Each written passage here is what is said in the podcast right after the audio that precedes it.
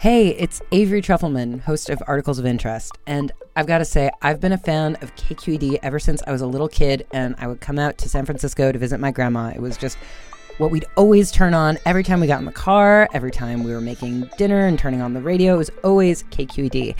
And then over the years, I've become a massive fan of KQED podcasts because this is local reporting at its best. These are answers to questions you've always wanted to know, interviews with exciting, unusual voices, necessary journalism, all told with love and care and artistry. And did you know that a majority of KQED's funding actually comes from members? It's just people like you and me supporting the programs they love while also getting access to cool events, behind the scenes footage, and so much more. If you want to sign up and be a part of this amazing community, visit donate.kqed.org slash podcasts to become a member today. That's podcasts with an S.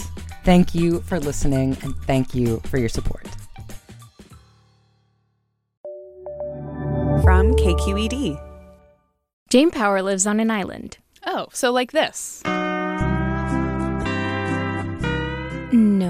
Not that kind of island. Okay, think of it this way. Instead of being surrounded by water, Jane Power lives in Burbank. So maybe more like this? No, not the old Tonight Show's Burbank. Her Burbank is surrounded on all sides by the city of San Jose. I'm Ericka Cruz Guevarra. And I'm Olivia Allen Price, and this is Bay Curious. This week's question comes from listener Kristin Seitz. She and her husband were looking at a map of Jane Power's urban island. We saw that there were lots and lots of unincorporated areas. Some were just, they looked like small ranches kind of in the middle of the city, and others are kind of, you know, fully developed areas. She asked Bay Curious why there are so many unincorporated areas in uh, the South Bay, San Jose in particular. I took a look at a map, and she's right. It looks like a piece of Swiss cheese. I went to go check it out. Driving through the narrow streets, I couldn't really tell where San Jose ended and where Burbank began. But in her everyday life, Jane Power can definitely tell. No city taxes, no city government. there isn't even a, a tax on stores, on businesses. Power and her neighbor Ken Colson belong to the Burbank Community Association. Their town of about 5,000 is somewhat on its own when it comes to the services most people get from cities. And that's the way they like it. Well, I like being special. And Burbank is special. In unincorporated Burbank, the county of Santa Clara provides some of what a city would typically do. For example, when Power calls 911, she gets the county sheriff and not the city police. When she votes, her ballot won't have any measures that San Jose residents will vote on. And her neighbors' kids go to a school just for Burbank residents.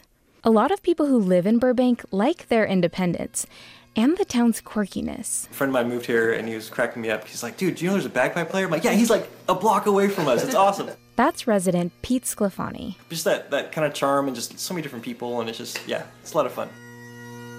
Residents are worried they'd lose the town's funkiness if it officially becomes part of San Jose. Plenty of places like Burbank have already been annexed. In 2005, there were more than 180 urban islands in Santa Clara County.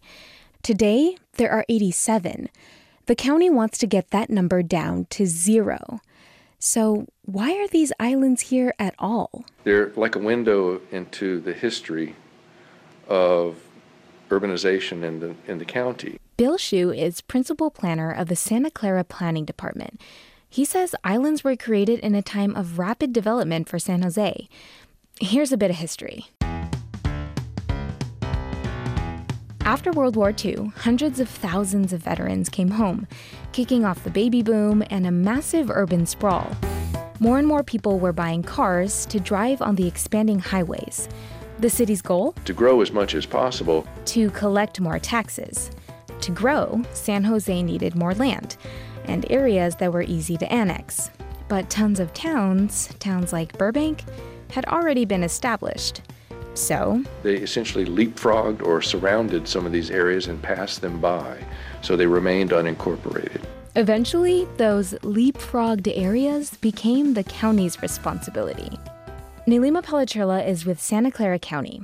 She says the county isn't really designed to replace the city, so the services end up being kind of a patchwork. Our goal is to, of course, encourage annexation of these islands. I met four members of the Burbank Community Association at Powers Home, and I asked them if San Jose wanted to annex the unincorporated area of Burbank, would you be okay with that? No. no. These residents cherish Burbank's identity as a slightly oddball, freestanding town that was built before Silicon Valley changed everything around it. For now, it'll stay that way. Thank you, Ericka. I checked back in with question asker Kristin Seitz to see how we did. I liked learning that it was San Jose growing and kind of growing, I guess, aggressively and yeah. leapfrogging these areas. It's really that's exactly what I was hoping for. I'll call that a mission accomplished. Thank you for listening. And remember, the show doesn't work without you. So head over to baycurious.org and send us your questions. You can also vote on what you want us to tackle next. Bay Curious is made in San Francisco at KQED. Hi, Bay Curious listeners. Are you ready to play May's trivia game? Every month, we read a question here at the end of our episode. You can give us your answers over at our website, kqed.org slash baycurious, or just click the link in the episode description. Out of the correct answers, we'll randomly choose one lucky winner to receive a cool prize package with Bay Curious swag and Sierra Nevada goodies. Okay, our question for the month is The world's longest running pillow fighting contest was held from 1966 to 2006 in what Bay Area town? Our trivia quiz is made possible by Sierra Nevada Brewing Company. Good luck! Hi there, I'm Rund Abdelfatah from Throughline. If you're listening to this podcast, you know that KQED produces exceptional storytelling that keeps you informed, inspired, and entertained. Their podcasts cover issues from your neighborhood to the entire country and everything in between. Support this work today. You can help us continue to bring quality podcasts to your ears. Just head to donate.kqed.org slash podcast. That's donate.kqed.org slash podcast.